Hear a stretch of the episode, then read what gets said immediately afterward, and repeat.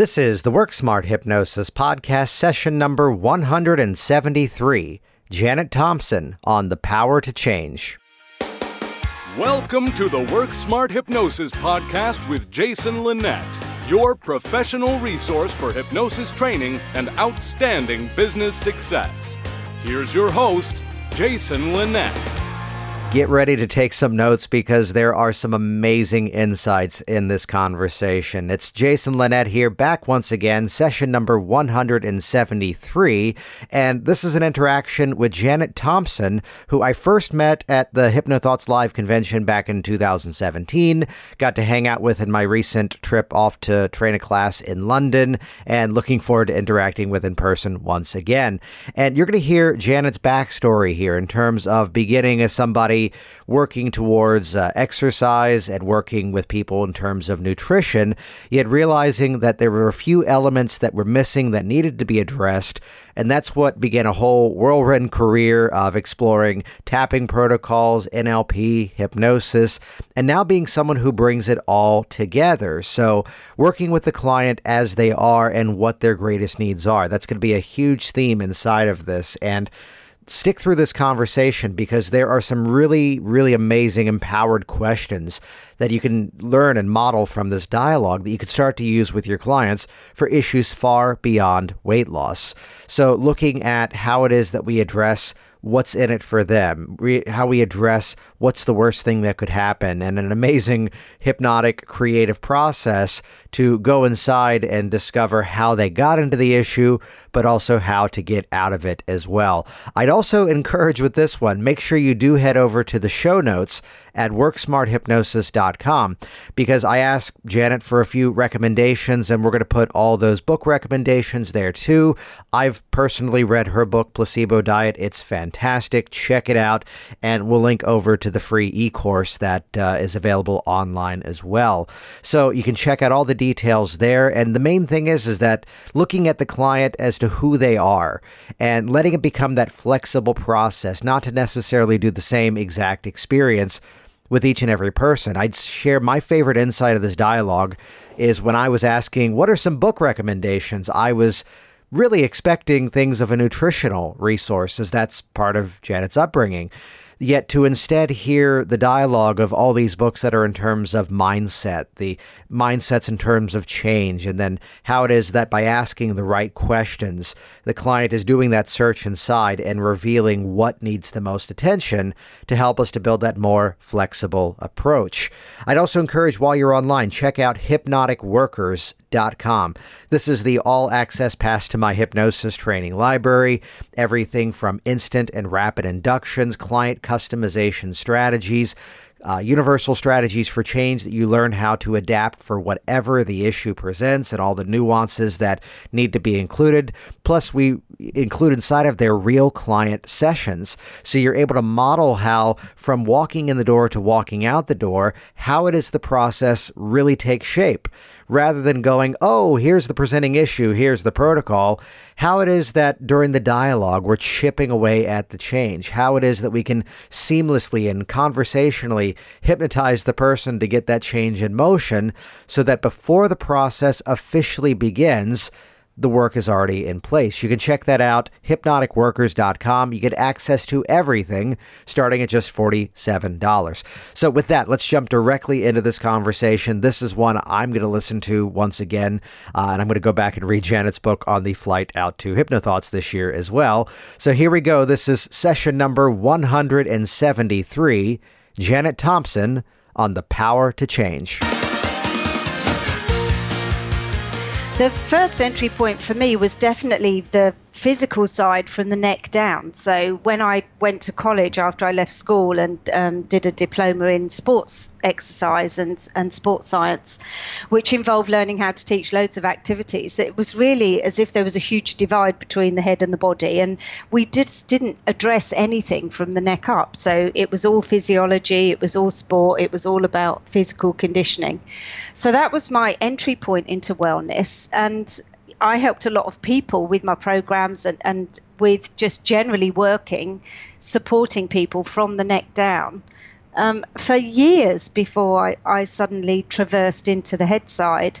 So although my entry point was was neck down, I, I was pretty slow realizing that actually it's it's almost more fun doing head up and putting the two together. Yeah, I'd share the quick story that years ago, and not to go to a negative right away, but I, am meeting with somebody who is a life coach, and the story is not meant to talk about that entire profession. It's just one person, mm. but I, I meet her, and it's this networking event, and she hears what I work on with people, and she goes, Yeah, but I see people for the same thing, so I would never refer to you. To which I extend my arm and say, Hi, nice to meet you, because uh, that was the introduction. and what do you do if you give someone the perfect plan? And they don't follow through with it. And she goes, Well, I yeah. fire them because they're not motivated. To which I go, Hallelujah, we yeah. found subconscious resistance. Let's go in and unravel it. So were there yeah. were there spur- were there certain challenges you were finding by giving people that series of actions? You know, it, it was really um, frustrating and and to, you know it sounds really evangelical to say until I saw the light, but it really was like that. Um, and so I I did a, a went on and did a master's. degree. I trained as a nutritional therapist, and that was great. Um, and v- very much from the holistic side. And then I did a master's degree in nutrition and exercise science because I just had this belief that, you know, the more I learned, the more I could help people. I since learned that's not exactly true. um, but, um, and, and so I created this color code system, which I still use. And everybody that followed it did really well. Um, and in fact, I did a, a, fitness video for one of the books uh, over here in, in, the UK. And so we did a big before and after. So everyone followed the program. Um, and they worked out twice a week and they followed the program and um, it was amazing and everybody lost uh, sort of on average two pounds a week. So we had all these before and afters. So and I trialed it for years and I knew it worked, but I, then people would go, yeah, I know what I need to eat. I just, you know, I just can't get motivated. And and then I would get really frustrated. And I'll tell you a story as well which is um, obviously a true story. And so I was uh, at the time when I owned the health clubs I worked with one of the girls in the video and she'd lost a lot of weight. And then she came to me after the shooting had finished a few weeks later and she said it's not working anymore I said, What do you mean it's not working anymore? She said, Well, it's just, you know, I'm doing the same, so it's stopped working. And I was like, Well, do me a food diary. And I was looking at a food diary and going through and thinking, Well, what can I change? And, you know, what do we need to tweak? And I literally lost sleep over this woman, worrying about how I could help her and was I doing the best anyway, one day we'd had this chat, and she was absolutely adamant it wasn't working. And I was walking upstairs, and being an owner manager, I had to do everything, and the cleaner was off, so off I was going upstairs to clean the toilets. and I walk into the changing room, and I hear her talking. Couldn't see me, obviously, walking into the changing room. And I stopped and listened. They were talking about housework. And she said, Oh, I don't mind. She said, I've got a neat little trick. So when I do my housework, I've got this pinion that's got pockets, and I put all of um, a, a, different selection of those little mini chocolate bars that you can get. And every time I've done a room, I have a little bar of chocolate. and I walked around the corner and I went, "Do you now? That's interesting. Do you think we should build that into our strategy?" And and um, of course, she nearly fell off the chair. But that was a wake up call for me because I thought I'm trying to take responsibility here and give her a better program, and she's not taking responsibility for her behaviour. So I'm looking at it, going, "Do me a food diary. Let me look at this. Let me look at that. You know, what can I do to help her better? What what do I need to change in this food plan?" And it was nothing to do with that. It was that she she was motivated to make the right choices when we were doing the video because she knew that she was going to be filmed and she didn't want to be filmed at the end of 10 weeks um, and say, oh no, I didn't bother filming it, so I've not done well. She wanted to stand there and say, yeah, no, look at me. And in fact, she lost 20 pounds, um, two pounds a week for 10 weeks, so she was delighted. But as soon as that had gone, and there was no benefit to sticking to it, she went back to, to being what I what I affectionately started to term a diet victim, which is people who who would just set themselves up as a, as a victim of fate. Oh no, that diet doesn't work for me. You know, poor me. Oh no, I tried that. That diet doesn't work. No, no, I tried that diet. That doesn't work. And the reality is, most diets work. Whether they're good or not is another issue. Whether they're healthy or not is another issue. You know, but a lot of even the inverted commas worst diets nutritionally can still result in weight loss. Yeah, I was about to bring um, that up. That there's yeah. the dialogue of and it's a statistic that likes to be thrown around, which I don't have on top of my head, but remember that 48% of statistics are often made up on the spot. So looking at, but it's where we see this language of, you know, the diet didn't work, or, you know, statistics yeah. show most diets don't work. And I always see that phrasing, and I, I say this to someone, I'm five four, and in my high school years at one point I was over 200 pounds. Uh, now down around like 130 or so, and up and down as I play the strength training game. But to look at, you're you're right that you know the thing itself does work. I want to rewind back for a second though. That you said uh, a color code system. What, yeah. what, what does that yeah, refer yeah. to? So when I did the um, when I when I did my master's degree for my thesis, um, I, I was looking at my, my hypothesis, and it was phrased a little bit more elegantly than this. But basically, my hypothesis was um, if people write down what they eat, how how much does it change what they eat? In other words, do they make better choices just because they're writing it down and result in weight loss? So um, I designed this um, program and so i had i put i had three health clubs then so i got loads of volunteers from the clubs and i just told them that i wanted to give them nutrition advice and um, see how well it worked so I was going to divide them into two groups, and because there were so many of them, I was only going to assess them half at a time. So could you half write down what you eat for the first five weeks? Could you half write down what you eat for the second five weeks? so that was the setup, and then to get them all on the same playing field, I said um, I'm going to do um, for um, four weeks in advance a talk once a week for a couple of hours and I'm going to go through what is a fat, what is a carbohydrate, what is a protein, which exercise is best.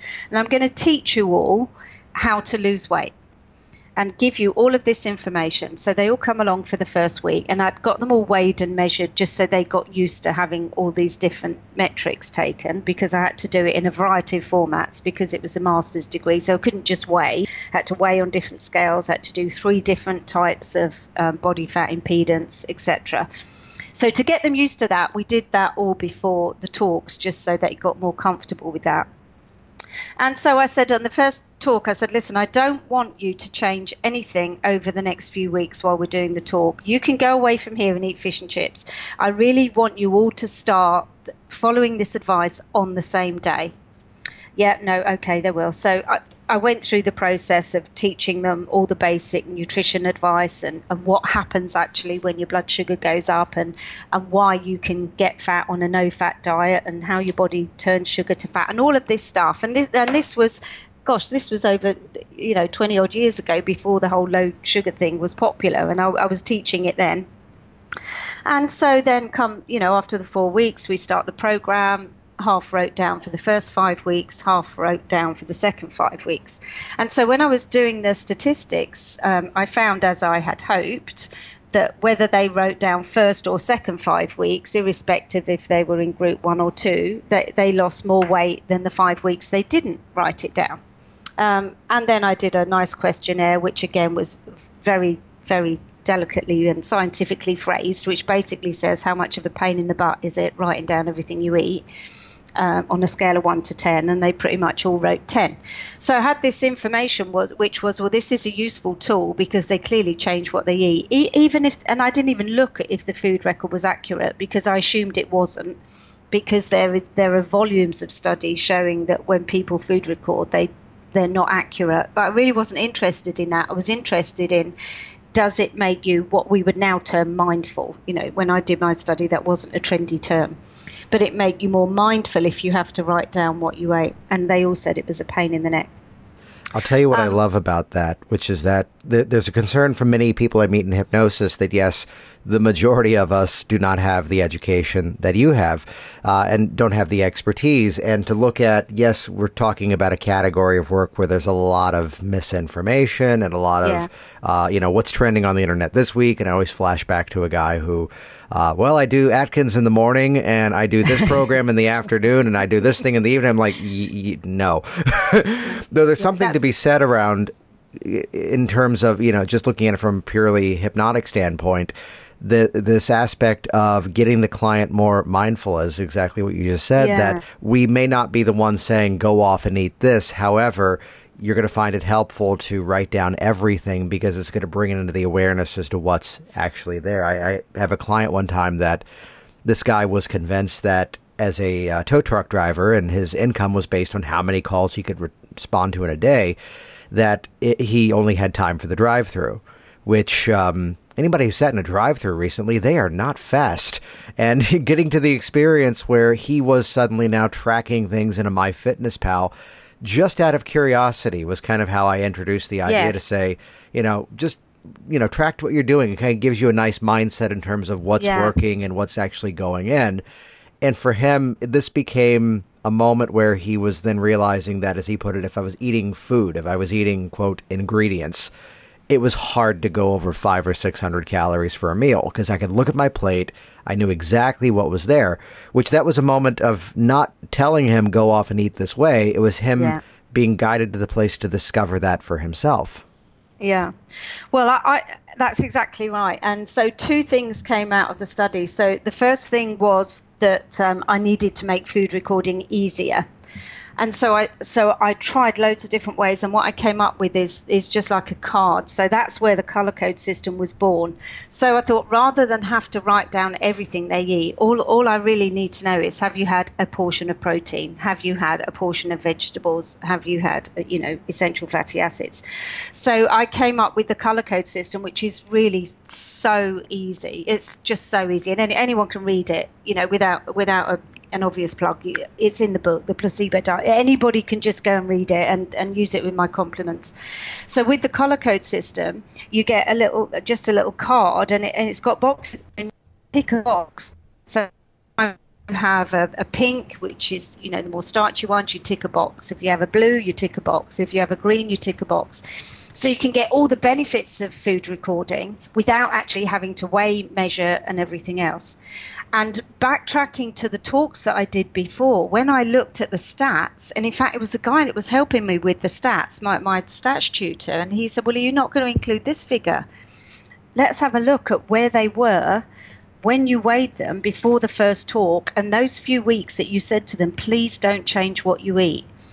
And they all, absolutely all of them, lost the most weight when I asked them, please do not change what you eat. I'm going to teach you, I'm going to teach you all about what your body needs. Then I want you to go eat fish and chips.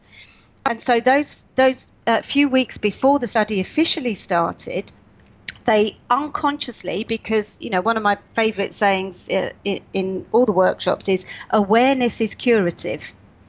And when you're aware of something and your unconscious labels it as either good or bad for you, it, it subliminally changes your behavior un, under the conscious radar. And so, even though I was saying, please do not do not follow this stuff until we start, and it never occurred to me they would. and yet, they, and and then I said to them, did you change what you ate in the few weeks before. And they all went oh no no no we carried on as we were. And they genuinely didn't realize they changed. And when i showed some of them look this you know this is what happened those few weeks when i was teaching you what to eat they were like oh well i don't think I change what i eat. And clearly they did. So that was really the the beginning for me of, of thinking i need to bring the psychological element in. I didn't know how to at that point, but I knew I needed to do it. And so I started running the program as the color code system, and everybody just basically they came to the talks, they learned they, they did the same as the study group. They came to the talks, they learned the difference between all the nutrients, and I'm a really firm believer, um, and I know you know this anyway, in the power of because. Yes. So if you just say to somebody, you know, you must eat this or don't do this or whatever, that that's really hard to adhere to unless you give them a really good reason. So if you say, you know what, this is what happens if you have too much. Uh, let's say bread, pasta, etc., your body will convert the extra glucose into fat. And that's that's a one-way ticket. The only way out of the fat store is to be burnt. It doesn't come out the fat, go back into blood sugar when your blood sugar's low. And so this is why you need to not have many of these in the color code system. They're pinks, the starches. So this is why if you eat sweet potato instead of white potato, you don't get that sugar spike. So so that's the because. So rather than just going eat sweet potato, Mm-hmm. I say if you want potato, have sweet potato because um, you know, if you if your digestion is poor, have these foods because that will stimulate your liver, you know, etc. etc. So I, I really um, began to use this power of because, and that's what those that you know the pre the pre-test, if you like, lessons really taught me was that once you give them some because and they understand, and then give them the power to choose rather than dictate, and there, and there's some really good really good studies about giving people choice in in their own programs. Even i remember reading one where they had uh, people in an mri scanner um, and they were measuring the effect of brain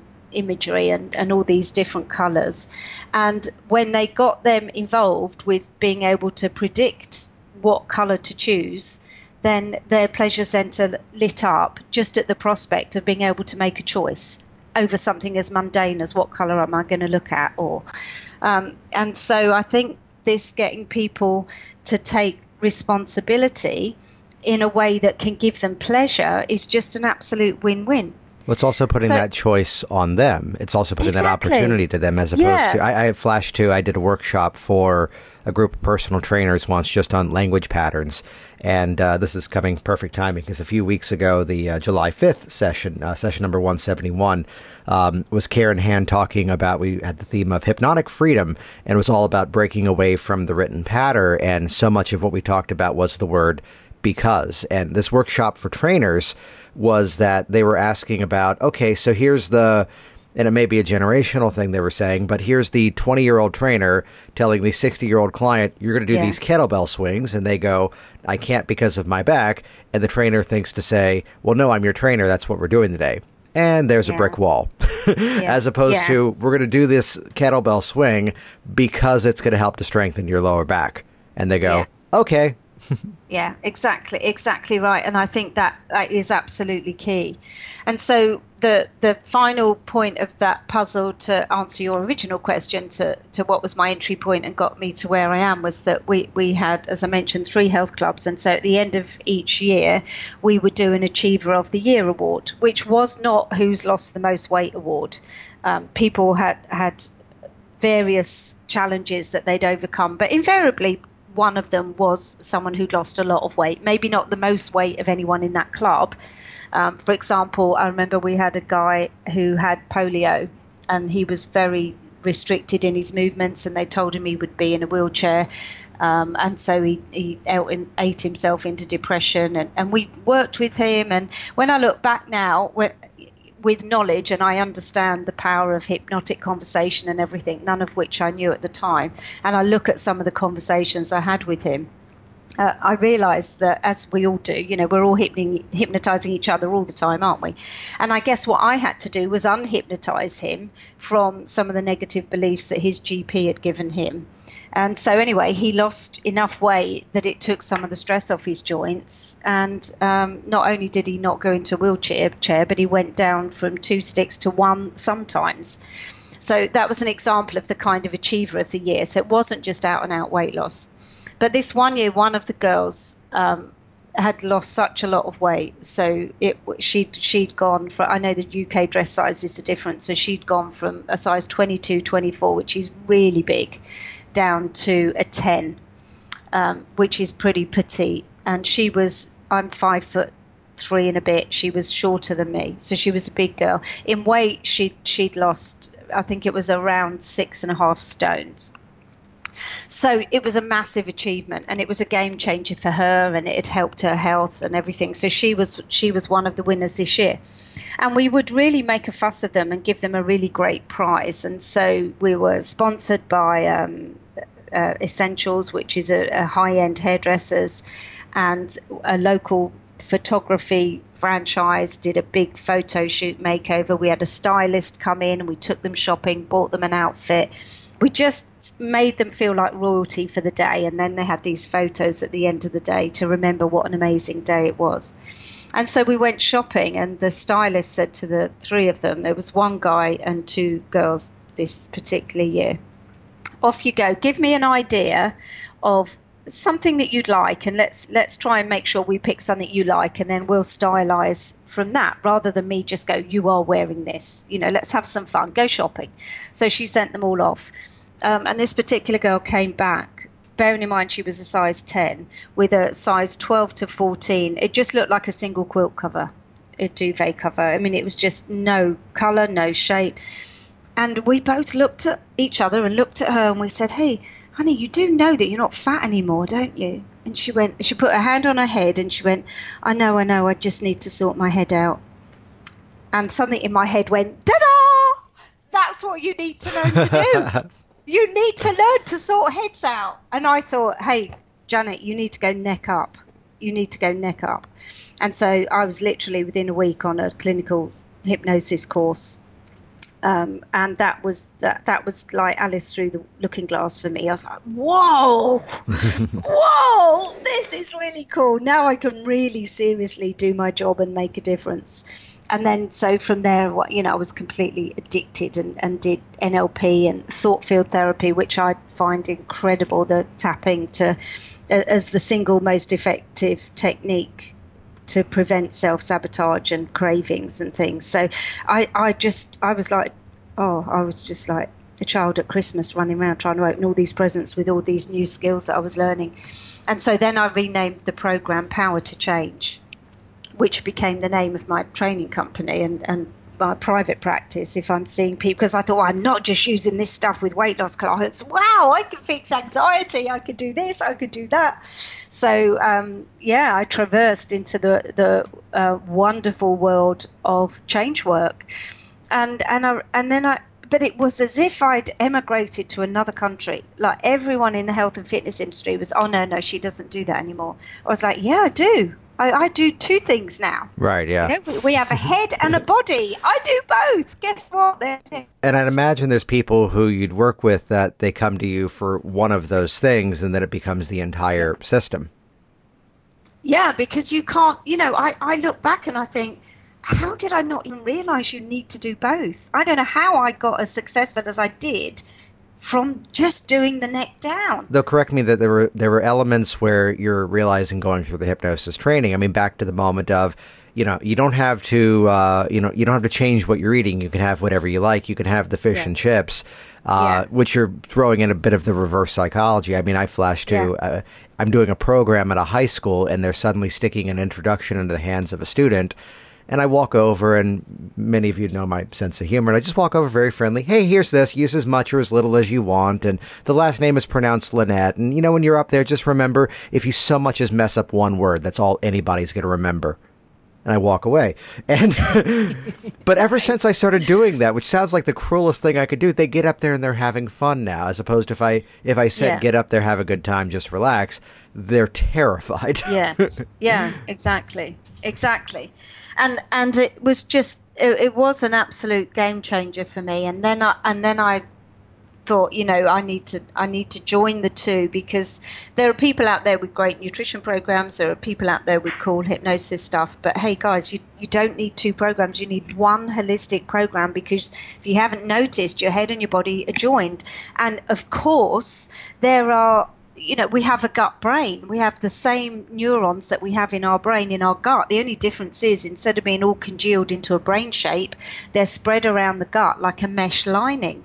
But they speak, they communicate, they send information. So, how can we possibly not address the issue of how we think and feel about food? And, you know, what one of my big strap lines is you're free to choose, but you're not free from the consequence of the choice and everything you eat has a consequence. And that comes free with the food. It's a buy one, get one free. So be careful what you choose because what you eat is not just the food, you, you have to wear the consequence. Um, and so then when you start to increase that awareness, aware, back to as I said earlier, awareness is curative. That mindset, people start to make different changes, and that takes me back to where I was with my study. And I thought, God, all I did was tell them this is what happens when you eat. And they start to pay attention and they change what they eat. And and the single most common feedback I get from people on my program is I've lost X amount of weight, I've got X amount of dress sizes. You know, I, I don't feel like I'm on a diet. And as if it's a problem. And I'm like, um, you know, you're free you're free from that because your relationship with food is the longest relationship you ever have. And it is a relationship. It can be abusive or nurturing, but it is a relationship. And it's your responsibility, as with any other relationship, to nurture it and work with it. And in the same way, would you go and spend time with someone that bullies you? That would that would be very abusive. That would have an, impact on how you feel. And in the same way, if you have that relationship with food and you put in foods that physically bully you, well, you have to take those consequences. And to make the change, you just love the foods that love you back and that again, you know, I, I love all these strap lines because you just got to make it really simple. You're free to choose, but you're not free from the consequence of your choice. So, for goodness sake, learn to love the foods that love you back. That's beautiful. I love that. I love that. And, part of the reason why I'd reached out to you, and I mentioned this before we uh, jumped on here, that to look at the integrative way that you've blended the two together now, that I see too many people who are out there giving their clients, oh, look at the food metaphor it's about to pop up here. They're giving their clients a menu for things that they're not yet in a place that they know uh, what to choose. And I, would even expand this to an almost comical thing, but I see this frequently of, oh, I'm this much money for Reiki, I'm this much money for massage, I'm this much for the hypnosis, I'm this much for the health coaching, as opposed to be the product, be the experience, and blend it together as the, the deal with what emerges pattern that comes out of it. Mm, yeah, absolutely for sure. Because at the end of the day, you know, we, we are as coaches or therapists in a very privileged position of being able to change someone's life. I mean, geez, that I mean, it is really. You know, sometimes I I come out of a session and I think, well, that you know they're trusting me with their life and their health to change their life and and I, I really need to honor that and, and give the best possible advice because when you're working with um, weight loss, it's so much more than weight loss because losing weight, if, if you're obese or morbidly obese, it's, a, it's a, not just a game changer, it's a life changer. And that has value that, that just can't be compared to a Reiki session. Not that, don't get me wrong, I'm a Reiki master, I love my Reiki, but it don't underestimate the value of what you do because and it's the same with stop smoking sessions isn't it? You know you can have one session and save a life.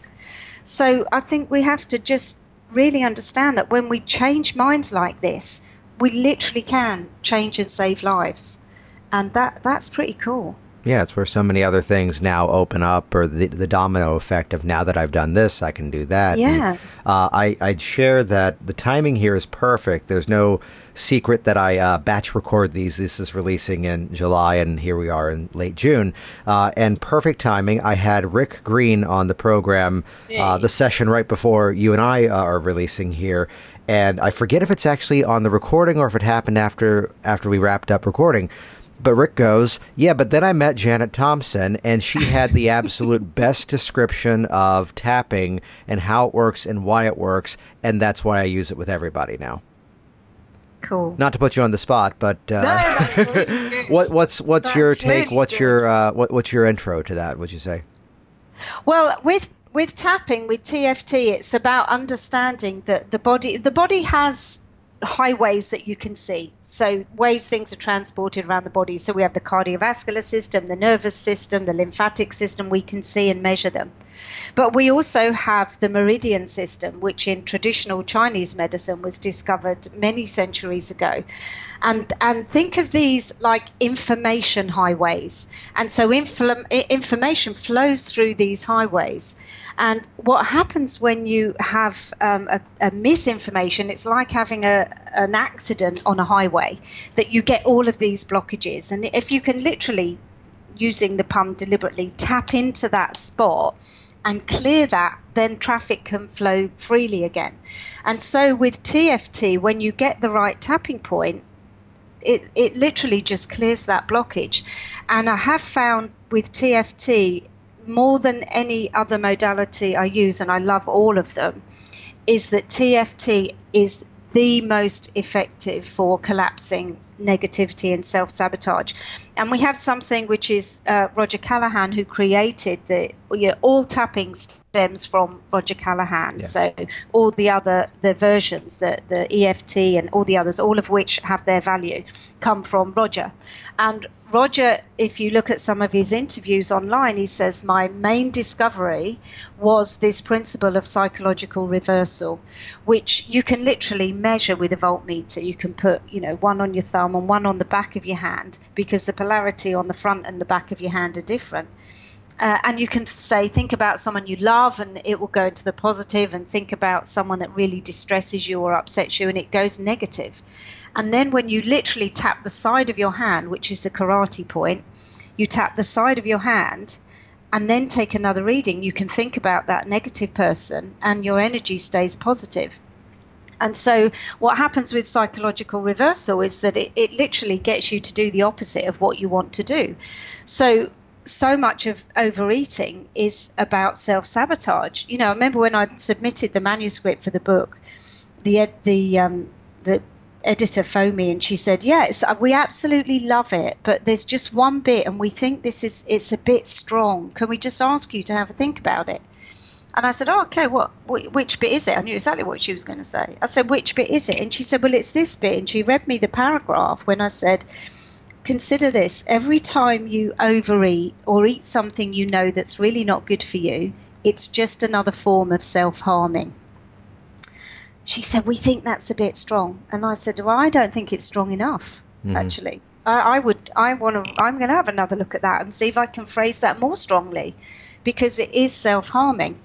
And so when people have this this wave of negativity, they're more likely to make all the choices that self harm.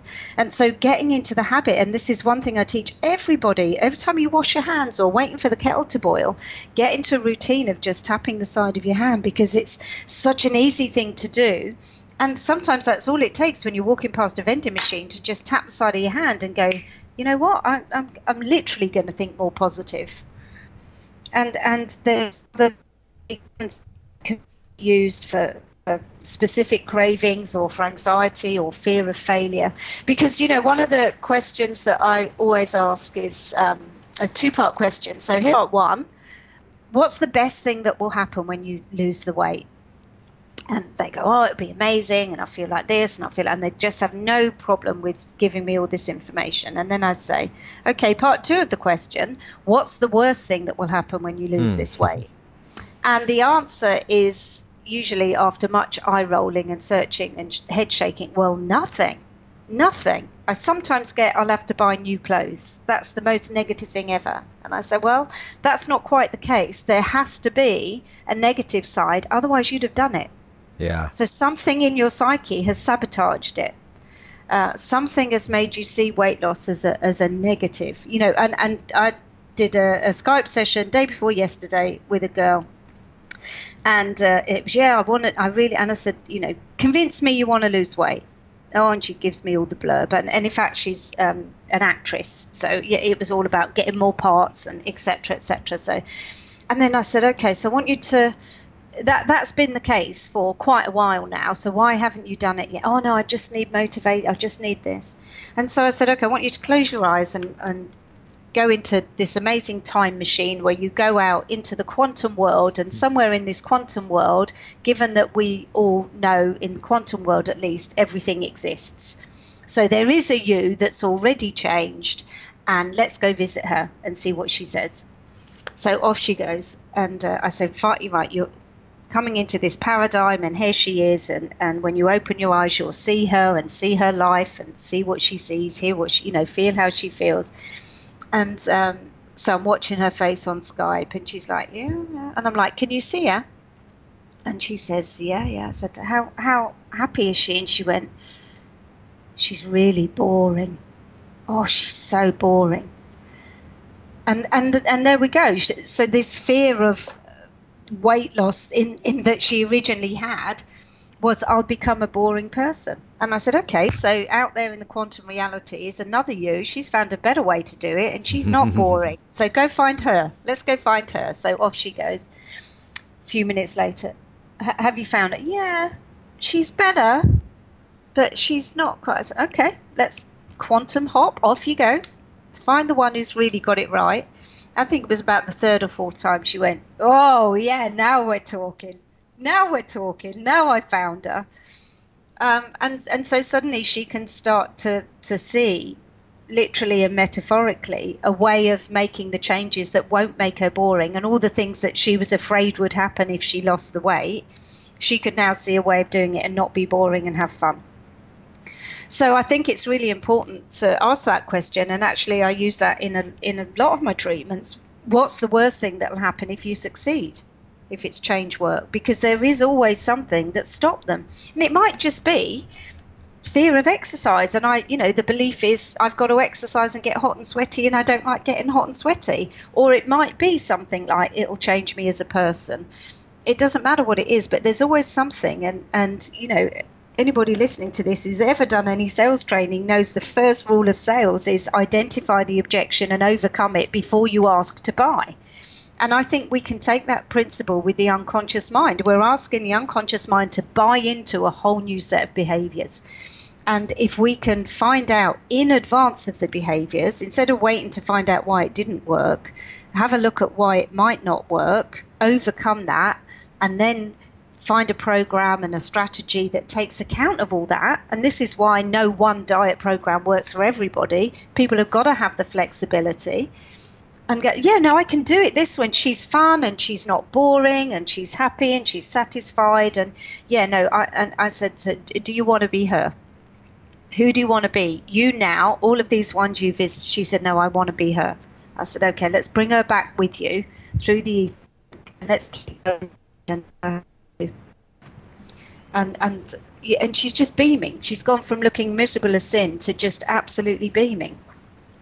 So I'm curious to ask just of the user experience that someone's coming in to work with you, someone's beginning that process. How does it all begin to mesh together?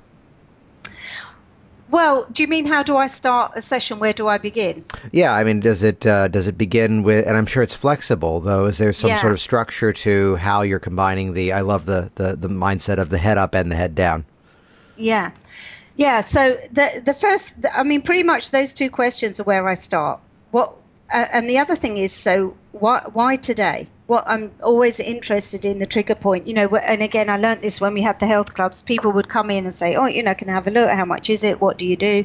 And I'd sit down and chat, and and then uh, I'd say. Um, you know so how long have you how long have you been overweight or unfit or unflexible or whatever it was they wanted to change and they might go oh yeah well it's really been the last few years I say okay how long have you known we were here oh no i've always known you were here so why today well because and so I want to find whatever the because is. So the the why today question is always um, because I'm finding some kind of leverage that I can use. That's information for me moving forward. And then the second thing is what's the best thing and what's the worst thing. Because right out the box, I want to get an idea of what their limiting beliefs are, what they think will happen, the, the best and the worst. So that's my start point. And then I guess I would say um, I, I always do a little bit of, of mind and food and link the fact that, you know, food really affects how you feel. So we're back to the because. So if they say, well, I get highs and lows, and, and one of my favorites is um, for me as a, as a question, as a therapist, is to say, okay, so imagine I'm a friendly alien and I'm doing um, a, a psychology degree in humans, and I'm going to float down, and uh, I've been assigned you to model and find out how you think and feel, and I'm going to write a thesis on how how humans get fat. So, can you share with me how you got fat? And by the way, I, I always use those terms. And in the setup at the beginning of a session, you know, I make it very clear in terms of language. I'm not going to be politically correct and go, oh, well, you know, are you a bit concerned about your BMI? Oh, I want to use language that the person uses. Right, so, yes. they're saying, I'm fat, then I'm, I'm, I don't see it as an F word. I think it's perfectly acceptable to not have to be politically correct. So I so I'll tell them I'm here to study fat humans and I pick you. So would you share with me your strategy for getting fat and and teach me how you got that relationship with food? And then I just sit back and listen, and they go, "Well, what you need to do is you need to do this," and you, and and so they, if once I put it in that context, they see it as a um, you know, a privilege. Oh, she's chosen me to teach her. Great. Mm-hmm. Well, I'll tell her everything I do. Which goes so back to have, again, you don't have to track, you don't have to worry about what you're eating. Just write it all down. But now you're exactly. bringing it into the consciousness, and they're they're having exactly. to think about it. It's like, oh yeah, well, when you get sad, you go off and grab this, and yes. when you think you're in a hurry, yeah, I love that. Yeah. So, so then, I, and then my, you, you know, I nearly always finish with by the time they finish, and we nearly always ends up with with giggling. That's that's seldom a, a serious place to start. And then I usually go, oh, okay. So when I write my conclusion, what can I put? How is that working for you? and they go, oh, well, not, not, well, I'm getting fat. I said, oh, okay, that's interesting. So here, here's the thing. On my planet, everybody's slim. Do you want to? Do you want me to teach you some strategies that we use? Oh, yeah, okay. So, um, and and I'm interested in. Well, do you start the head first or food first. Because it's very important that people recognize that this is you know your heart has two pumps. You, you have two lungs you have two kidneys you have two hemispheres in your brain. A lot of this stuff comes in two so you have two parts of your mind the conscious mind your unconscious mind. And and how you treat your body. You you have your mind and what you put in emotionally and you have what you put in nutritionally so we're going to work with both, and whichever one we do will spill over into the other one. Where, where do you want to start? Um, and, and then I might give them a because, and they say, Well, I get all these highs and lows. And I say, Well, you know, we, we can do some tapping, some hypnosis, we can do all this stuff for food cravings. But did you know that if you eat a lot of high carb foods, um, so the breads, the pasta, which are pink on the color code system, if you have too many pinks, what happens with some of these foods is that, that you get this from the foods that you eat, this massive serotonin rush. And so you get this real high. And then you get anchored to that high. So now you've got a chemical high because of the food you've eaten, and you've anchored it emotionally. And what happens neurologically is that your brain says, hey, we don't need to make serotonin so much now because, you know, he or she is putting so much in in the diet. Let's just down regulate. And so when you want to feel good, your body's now not making serotonin. So, of course, the solution is go reach for, for the carbs and, and the foods that give you a very quick serotonin hit that aren't slow release, that's an instant hit. Um, so if you stop eating those foods and you can reduce it gradually over a couple of weeks, your serotonin production goes back up. So we, we can do all these techniques for cravings, but also be mindful that the behaviors that you choose nutritionally are also going to directly impact how you feel. So now I've got a really another powerful because, and I can do anchoring and I can collapse the anchoring for the cravings and all of that. But they're aware that there's a chemical element to that as well from the food. What's beautiful about that is that you are beginning by giving them that choice. We can go this direction or that direction, yet here's how, if yeah. we choose this route, it's going to benefit the other. Yeah. You know, I, I, I've seen the game of yes, there's the client who maybe calls in strictly to a hypnotist and says, Well, I have a fear of flying, I want to lose weight, and I got this habit, and I've got this, and I've got that. And, you know, the, the thought from some would be we have to go laser specific. There was a dialogue, um, there's a previous session that I always remember it as the uh, the second version of the name, which was Larry Elman has a lot of issues, uh, but was actually working on multiple issues with Larry Elman. And we the, the, the dialogue popped up in a class that someone was going, yeah, but if you work on too many things, you're going to overload the mind. You can only work on yeah. one thing at a time, to which, no, everything is a multifaceted issue. It's not just the strategies, yeah. it's the mindset, it's the behaviors, it's everything inside of it. And I love that nuance of throwing in the because of here's how this is also going to influence this other part. Exactly.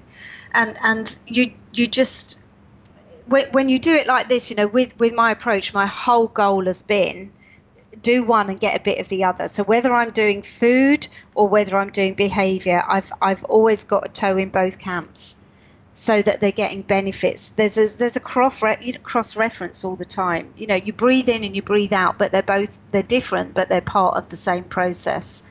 Um, you know, and it's it's like you know the heartbeat is a boom, not just one boom. There's two parts of a, a life providing process. And I think if you if you have that mindset to weight loss. And by the way, you know, it's not always just weight loss. I just did a, I do a retreat here at Champneys, which is a luxury retreat, and I get skinny people on it with the worst eating disorders. So it's not just about weight loss. You know, as I said, it's your relationship with food is the longest relationship you ever have and there's plenty of skinny unhealthy people out there who've got a dreadful relationship with food.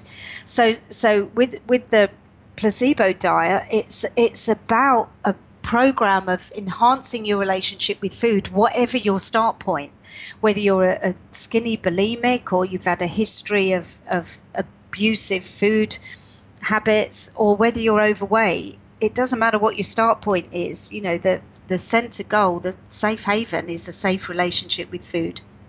Which brings uh, a moment that I want to ask you about in terms of how you'd approach this, because this is one that I I don't like to play the game of it's always the same thing, but if I get the phone call and it's uh, female real estate agent over 50, I got the story before she says it, which is that I don't eat anything all day. I put everything else first, and then there I am in the evening, and then it's anything and everything, which, as a side note to this, yes, there is a strategy of intermittent fasting, which is very strategic. and I honestly did it for three months before I knew it had a name. I was just being lazy and yeah. going, I'm not really hungry till noon. Let me do this for a yeah. while. And someone goes, Oh, you're doing you're doing the 16 8 yeah. thing. I go, Wait, what? And I read into it and I kept it up for a year and a half and found a lot of great results. But this is a different category where it's that feast and famine schedule where there's just nothing throughout the day. They're putting everything else first and then dear God, in the evening it all just erupts. How, how is it that you go about working with that that style of category? And again, it's really about knowledge is power, uh, and explaining well what happens if you have all your food in the that there's a strong likelihood that it will get converted into fat because now what happens is you're elevating your blood sugar and you're not moving. So, it, you know, it's a bit like blood sugar is a bit like if you imagine your car on tick over, it's constantly ticking over the, and the fuel is going down. And so it needs to be replaced and topped up because it's constant. But when you go and drive, obviously you need a lot more fuel and you burn more fast, you know, burn food more quickly. So when what happens when you eat in the evening and then you sit down, it's like trying to fill your tank up um, and not going anywhere and so it has to go somewhere. So it then gets converted into fat and goes into the fat cells, where actually it's not about eating less, it's about possibly eating maybe the same number of calories but spreading out over the day so that you burn them as you eat them but with with the color code system that's the whole point. and it's like you know what um, if you if you have this at this and this color and this color, you won't be hungry. The food cravings will go, and actually, it it's quite hard to try and keep going. And, and you know what I do find, Jason, is when often when people say that I don't eat during the day, if I really question them, actually they do, but they don't class it as food because they'll grab a chocolate bar when they go to refuel the car. But they don't say, "Oh no, I didn't have lunch. No, I didn't have that." But uh, and I say, "So what? what has, you know, if I had a gun to your child's head and said, you tell me anything you've eaten today, well, no, I only had. And I only had a coffee with two sugars because I hadn't eaten. I only had a, a latte because I hadn't eaten. I only had a biscuit with this because I hadn't eaten. Uh, well, actually, that is eating. So we, we have a great program over here. I don't know if you have it called Secret Eaters, where they do exactly that. So they take people who say, "Oh, I can't lose weight, and I follow all this and everything else," and then they hide cameras everywhere in their home, and and they have uh, they follow them around, and then of course, come the end of it, they sit there and they say, "Yeah, well, this is what I've done," and then they show them all the footage. Of course, they can't make the program anymore because everybody knows now right. that there's going to be cameras everywhere. But we had a few series of it, and it, and it was really interesting.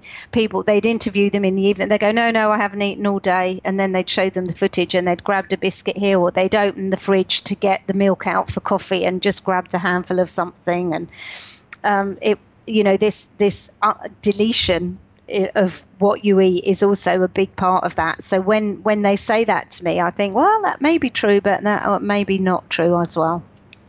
I, yeah, back to something I had mentioned earlier that there's. Uh, I, I, see the concern that from some that going, that, yeah, but I don't have the experience, I don't have the exact knowledge are there which my my strategy over the years has been here's the person coming in for something and I can comfortably ride that line of the recommendation by saying, "Oh, here's an interesting website you might look at. Here's a book." You know, I I get people who'd often show up and they're mentioning that, "Oh, one of my goals as I lose the weight is I want to run a half marathon," and I can yeah. I can point to two specific books that just go, yeah.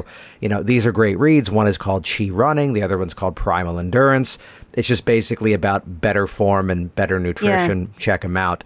Rather than me going, oh, you should eat this, you should eat that, yeah. because that's me coming from an expertise that is, let's call it out, more yeah. anecdotal. Are there, uh, yes, you have yours, of course, which we'll definitely want to talk about here next. Just in terms of the the modern practitioner and making that recommendation to at least nudge in a new direction, H- how would you go about recommending that bridging that that dialogue? Well, I, I have um, in the back of my book, I put a reading list, and I do nice. exactly as you do. Is um, I say, and, and you know, and if I'm doing a workshop, I say, hey, if you want to buy the book, that's great. If not, get your phone, take a photocopy of the, take a picture of the reading list anyway. Um, and there are two or three books which I think are beautiful, which I plug relentlessly. Um, one of my favorite authors is a fellow Hay House author, and he's a guy called David Hamilton. And he wrote a beautiful book called One for you. Um, and, and I think the recording had had dropped out there for a second. What was the name of the book? Why Kindness is Good for You. Hmm. Um, and he's just written a really beautiful book now called I Heart Me. Um, and David is, uh, um, he was actually a, a scientist, a pharmacist, um, and a doctor of pharmacology. And he used to make cancer and um, heart disease drugs. And so he would, uh, at the end of the trial, when they were going through the study, uh, I, I, forget the exact figures, so um, don't sue me if I'm wrong, but I think it's 40% and and at the time it was okay. So if we have a 40% success rate on this trial and and none of the forbidden side effects, then it gets a license, which obviously is multi-million, potentially billion pounds. So he said we'd be sitting around and it would be, hey guys, 41%, and out would come all the celebration. And he said I would be sitting there going, guys, the placebo group got 42 or 62 um, and, it, and it bothered him so much. And, and he said you know I, that any the placebo group would get anything from from 30 to 90 percent depending how the placebo effect was delivered. And so he left. He left the profession. And and really started to work into the mind and the behavioral and the placebo effect.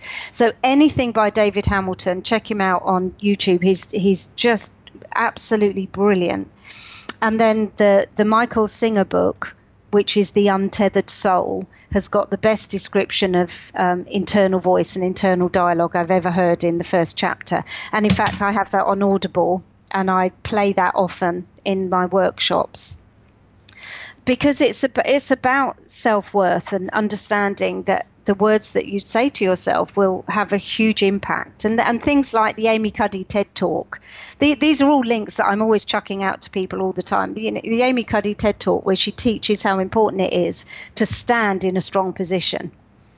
Um, uh, as opposed to just the dialogue. So all of these little techniques, and and I always say to everyone, hey, hey, don't just take my word for it go and check out these other people and this will get you on the right track to, to support anything I do or if what I do is point you in the direction of someone else that helps you uh, that's a good day's work. That's outstanding and I love that the recommendations are you know the mindset books in terms of again from the neck up. Yeah. Yeah yeah there's some really there's some really lovely books out there. Yeah so tell us more about placebo diet so it, it was interesting because I wanted to call it initially Easy Slim but we have an airline called EasyJet, and every possible connotation of easy has been taken. So when I went, because uh, you know the the principle was it's it's easy to slim, but the problem is it's it's easy not to. Uh, and and actually, there's another really good book which I must mention, which is called The Slightest Edge. Um, and and he says in there, you know, it's easy to change. The problem is it's it's easier not to change. And, and, the difference can be finite. And in the slightest edge, he talks about it's not the big things that we do sometimes; it's the little things that we do all the time. The compound effect. So I had this this mindset that it, you know, I would use this word easy. Anyway, I couldn't register it, And so I was thinking about, well, really, this is about your relationship with food, and so much of this is about emotional eating. Whether, whether you've used it, you know, you're a skinny bulimic or, uh, you know, an overweight obese person with health issues. The the issue is how you think and feel about food. And does the food make you feel better or does it make you feel better because you think it will make you feel better? And i thought well that's the placebo effect. Food, food is the biggest placebo when it comes to emotions um, and so that's that's where I, I came up with the title. But the difference, of course, between a medical placebo in a trial is that if that placebo works, uh, and and my favourite um, and my favorite placebo study is um, where they took, um, and, and this is out of another uh, really brilliant book called The Biology of Belief by Bruce Lipton, which is also on my re- reading list. Where they, there was a surgeon and he was doing knee surgery and he wanted to compare his knee surgery to his old method, but of course they had to have a placebo group.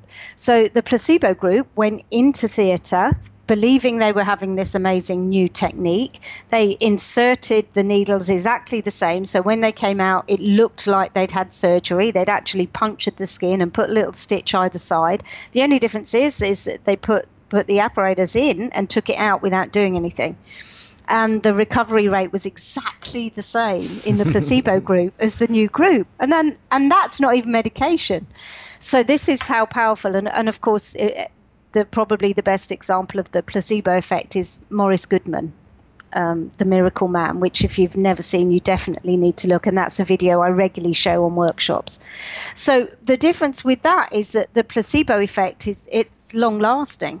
That's it. You know, these people, their knees healed and fixed, and and that was it. Whereas the placebo effect of food, it can be as little as two or three minutes. And sometimes people say to me, Well, I enjoy the bar of chocolate when I've started eating it, but if I've gone from a big bar, I have to eat really quick because I know by the end of it I won't be enjoying it. I'll be feeling guilty. Hmm. So for some people, the placebo effect is seconds. So I thought there was lots of ambiguity to the title. Um, and I, I, wanted to talk about the foods that genuinely make you feel good. So, it, you know, in the nutrition section of the book, there's um, and I've and I've just updated all the color code system now. And uh, I, am always on the ball with research, and I was at a food conference last week, and, and I make sure that I'm on the money and top of my game with the food. So that so there's all the becauses in there. So these are the foods that genuinely make you feel good. These are the foods that we use for neurotransmitters. These are the foods that we use for this for that. So um, it, it's about understanding that if you really are eating something because you know it's good for you, you don't need the placebo effect. It's just good for you. And and conversely, the nocebo effect is if you believe something will hurt you, then it, it will hurt you. And um, I'll tell you, if I may, the, the scariest story I ever heard about nocebo which was a Japanese study. And I have this somewhere, Jason. So if you want me to find it and send it to you, uh, I will. But it, it, was a Japanese study, I believe, in the 50s, where this psychologist went in uh, and he said, I need a volunteer off death row to try this experiment. Um, and so all these people were going to be shot. And this one volunteered. And the experiment was he said to this guy, You know, look, I can't. I can't get them to pardon you and save you, but what I can offer you instead of being shot is a really peaceful death. And so what we're going to do is, is you'll come in and it will be a very relaxing environment and we'll blindfold you and we'll make a little uh, incision either side of your neck. We'll put a little pot to catch the blood and you'll literally just bleed and go to sleep. So this guy said, yeah, that's a better option than being shot. So they bring him in and they blindfold him and they get him all relaxed. Um, and then they make a scratch either side of his neck on his arteries, but don't break the skin. And they put a little pot but then what they've also got is a drip which obviously he can't see because he's blindfold which drips water and sounds like the, the sound of blood dripping. So they and he goes off into the deepest trance. And then they they said after i think it was 12 minutes um, okay he, he's in a deep trance let's just wake him up now and talk to him.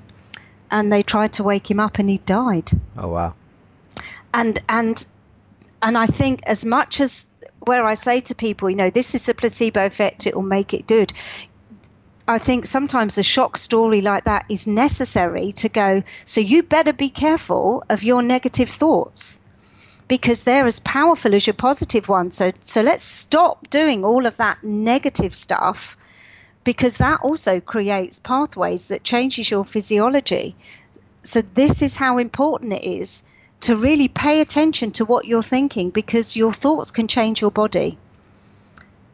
There's an amazing study too where there was uh, two groups and they were both being given a medication. One was the equivalent of like an energy pill, the other one the equivalent of a sleeping pill, and being told they received the opposite. And I, I forget the exact yeah. number, but the you know the people were reporting substantially that the one that they were being told they were getting mm. was what the response was, even in spite of the medication. Which yeah. it's how, and just in recent months, you know, in my emerging pattern with a client, having them go to that place where they self suggest that, you know, this is a turning point. That, yeah. you know, let's take everything we've already done and make it even stronger. Uh, before we wrap up here in a couple of moments, if you had to make uh, maybe one or two recommendations for, let's call it out, the, the hypnotist, the, uh, the practitioner, the NLP person who's working with weight loss, uh, what what's like that one thing that one or two things that they should be more aware of in terms of helping those clients? So number one is find the objection because if you've got somebody who's just come to you first time that, then that'll probably be an easier ride for you. But if you've got someone who's been overweight for a long time and has lost it and regained it several times, then unless you find their objection, in other words, what is the worst thing that will happen if you lose the weight? If you don't find that, they either won't succeed or they'll succeed and then revert. So something like the friendly alien technique or to get inside the psyche and or to do the quantum thing go and visit this you you know if this you had to say this is the downside. Find out what that is and what has to happen for you to do this in a way that doesn't make you boring. And let them reveal their strategy to you. I think um, behavior wise uh, it's really tempting sometimes and as a coach or a therapist under that banner to say, okay, I've got this really, and be evangelical. I've got this really great strategy and I've done this and it works and it, I've got this work with this client and that's great. So I'm going to do it with the next client that comes in. Is it, it might probably won't work with the next client that comes in because they're different. And so if you pay attention to what they say and how they phrase things, let them reveal their strategy to you and it when you go and inter- get them to go and interview this you in the future and have a real conversation about what was hard what was easy and bring that back so you can get the benefit of timeline work. And I do a lot of timeline work so I get them to literally walk I'll, I'll orientate their timeline so the future's in front the past is behind. I'll have them walk back to the fatter you when they first got those behaviors what were you thinking? Walk through now into the future to the new you that's already succeed. Have have him or her look back tell you what was what was the magic change what was the turning point. And I have them walking up and down. So so I'm not giving them a strategy I'm teasing it out of them. And I think if you have that mindset it really helps. Obviously with with the nutrition side I, I have that as as a package the color code system is flexible. But you, you know, really seriously, if, if you want to get the book and, and read it and follow some of those principles in my compliments, then I'm I'm very happy to do that. And and uh, it, it's about it's just about being tenacious, isn't it? And and just understanding, oh, okay, that's interesting. That that didn't work, and that's interesting, but actually this might work. And some of the best techniques I've ever come up with, I've come up on the spot when I'm doing it because I've been zoned into this person and I hear myself say something and I think, oh, that was good. And it wasn't because I pre planned it, it was because I paid attention and I elicited what they needed from them. Beautiful, beautiful. And we're going to link to uh, all these book recommendations in the show notes over at worksmarthypnosis.com. Uh, highly encourage pick up Placebo Diet. I've got it. I've read it. It's fantastic. And Janet, where can people find out more about you online? Well, the theplacebodiet.co.uk is the main website, and in fact, there's a the there's an online program there that people can follow through with or without coaching. But the first lesson is free to anybody. So if you want to download the free lesson, that will give you um, an overview of how I present it to the clients Uh, and so you're welcome to use anything that you hear in that process and any of the phrases and talking about the importance of mindset as part and parcel of it and the importance of guided meditation. So that's what I send out clients before I see them as a setup. So if that's a useful tool for you, please please help yourself. Um, and I'm in the process now of training placebo diet coaches so that other people can deliver this. So there's information about that. And I'm coming to Vegas, which I'm very excited about. So I shall be at Vegas um, in August, which is obviously where I met you last year, which was great. So I'm speaking at the conference there on the placebo diet and I'm doing a two day post conference certified TFT course, which I'm happy to say Rick is coming along. Bless him for awesome. mentioning it the other day. So, yeah, I'm going to be over there. I'd love to interact. If, if any of you guys listening are, are going to the Hypno conference, um, please, please come and say hello. I'd love, to, I'd love to say hi. And then also your uh, your actual business practice is powertochange.me.uk yeah, powertochange.me.uk. That's my coaching website. Um, and there is a link from there to the placebo diet for weight loss clients. And that's where I, I run my training company from if i am running TFT courses or various other coaching based courses from there. So that's my non weight loss site, if you like. Awesome, Janet. So awesome having you See, on here. See, everything comes in twos. It does.